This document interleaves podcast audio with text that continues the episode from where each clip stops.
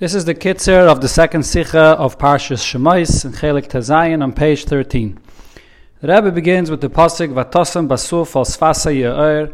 Moshe Rabbeinu was placed on Sfasa Ya'er when he was a baby in the basket. Zokte Targum al Chayf Nara. That he was placed at, on the river bank, which means that Yocheved did not place Moshe Rabbeinu inside the river, rather at the river bank. On the other hand, if you look in the continuation of the story, so it says that when the daughter of Parai took him out of the water and she named him, what is the name she gave him? She said, I took him out of the water, meaning that he was in the water. So the Rogachover explains what happened was in the beginning, Yocheved placed him on the riverbank. But the water, because this was the Avedizara of the Mitzrayim, you're not allowed to save yourself with a place of Avedizara. But then, when the daughter of Pari went out, went down to wash herself, and the Gemara tells us she that she was washing herself so off of Avodah so therefore she annulled Avodah of the Nilus, and therefore, from that point, the basket with Moshe Rabbeinu in it flowed into the water. There's another medrash that tells us about Moshe Rabbeinu being placed in the water. So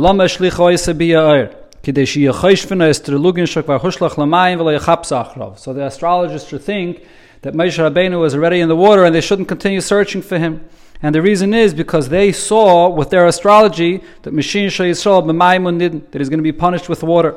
So therefore, as soon as Moshe Rabbeinu was placed in the basket in the water, the decree of Kalabena Yiloid, that all boys born should be thrown in the Nile River, was annulled. So we see over here that Moshe Rabbeinu, going into the water in this basket accomplished two things. Number one, this was in connection with the fact that Avidazara of the Nilus was annulled at that point, and also this caused to annul the decree on the Yidden of Kalabena Yila the Yari Tashlichu. So Moshe Rabbeinu is the one that causes these two. So the point here is that this Gzeira of Kalabena Yila Yari Tashlichu, the Torah tells us specifically that Paris Gzeira was not just to kill the baby boys, but how this Gzeira should be done, that they should be thrown into the Nilos, is because really Beruchnius, what this refers to is that Pare wants the Yidden should be thrown into, they should be immersed into the Nilos, which is the Avedizara of Mitzrayim. The Mitzrayim served the Nilos as their Avedizara because that was the source of all their food that they had. There was no rain in Mitzrayim. What irrigated all the fields? The water of the Nilus. The tide rose and the water flowed over, and that irrigated the fields. So therefore, they worship nature. On the other hand, when you're in a place where there's rain, so the rain that comes from heaven is something that people rely on the Abishter and they realize that it's not in, in their own hands. And that was the Avedizare that Pare wanted Yidden should be thrown under the powers of nature. This could only happen after you didn't come down to Mitzrayim, when they're in Eretz Yisrael, and there they have rain constantly that comes only from Shemayim, so there you didn't know, and they actually can see in Eretz Yisrael. You can clearly see the Ashgacha Pratis in Eretz Yisrael. On the other hand, only after you come down to Mitzrayim, so here you can start thinking to yourself that it's Koichi Yadi, that it's me, it's my work, and what, what it's nature.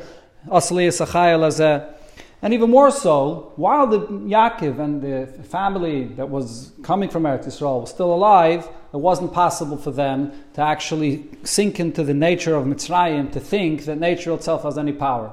Because they saw, they saw themselves what there was in Eretz Yisrael, the revelation of godliness there. However, the next generation, after all those that came from Eretz Yisrael passed away, so then it's possible for them to start seeing nature just for itself without attributing it to the Abish's power. As we know, the title of the word nes, when a nes occurs, it elevates. It elevates nature itself, meaning that it reveals what's the truth of nature. But if you separate nes and if you just look at nature itself, then you may think that nature has its own power. That's what Pari was trying to accomplish here with the gullus of the Yidden, the Mitzrayim. Moshe Rabbeinu, being the faithful shepherd, the Raya Mehemne, is the one that awakens by the Yidden the Amunah that they should realize that everything comes from the Eibishter. And although every Yid is from the Maminim, B'nai Maminim, but nevertheless, that Amunah can remain Makif, doesn't necessarily affect your behavior. Whereas Moshe Rabbeinu awakens and draws this Amunah out that it should be revealed and it should actually affect your entire behavior. That's the accomplishment of Moshe Rabbeinu Raya Mehemne. And we actually see this even before Moshe Rabbeinu came to take Yidden out of Mitzrayim, when he was the shepherd of Tzayin Yisro. The Torah additionally tells us that Yisro was the Kayim Midyan, and Yisro served all of Edazar Shabba'ilam. Why is that detail necessary? Because the point over here is that when Moshe Rabbeinu was the shepherd of Tzayin Yisro, and this Tzayin Yisro had holy sparks of Kedusha in it, and those holy sparks were stuck by Yisro by a place of Avodah. And Moshe Rabbeinu was able to elevate it from a place of Avodah Zarah, so too Moshe Rabbeinu has the koyach and empowers all the Yidden to be redeemed of the golus of Pare that's trying to thrust upon them the powers of nature, that they should forget about the Abishah that orchestrates everything. That's the koyach of the Rai Mehemna to take Yidden out of the spiritual golus of Mitzrayim. So this is the connection of the two things that were accomplished right by Moshe Rabbeinu's birth that he was placed into the Nilus, that this annulled Avodah of Mitzrayim, and this annulled the decree of Kolabena Yila Dayayra Tashtichu, because this is one and the same thing. The Avodah of Mitzrayim is to serve nature.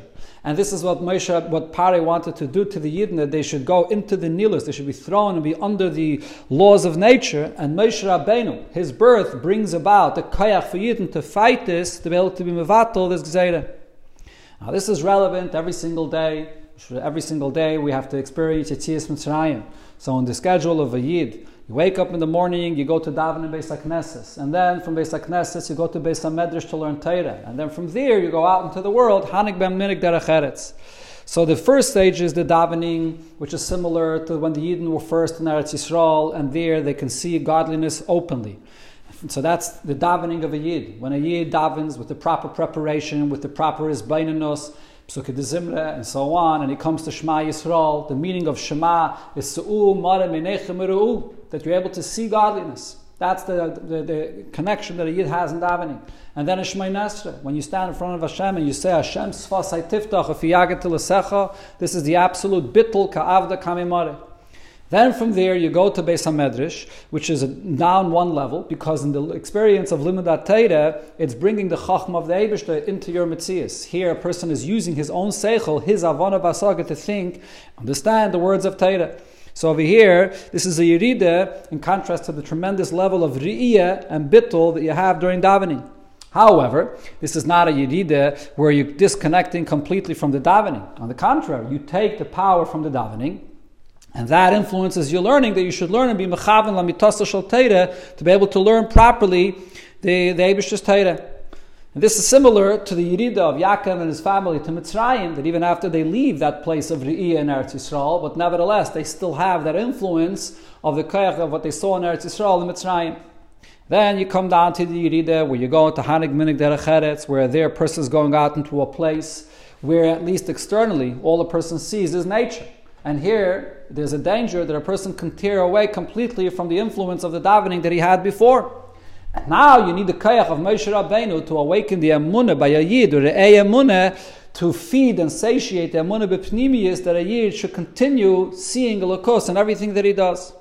So this is the important lesson we take from this Indian here, that on one hand, a Yid has to know that the place where he is connected to the Eibishter is in the time of learning, or even more so in the time of davening, when he can see godliness and, and express his complete bittul to the Eibishter.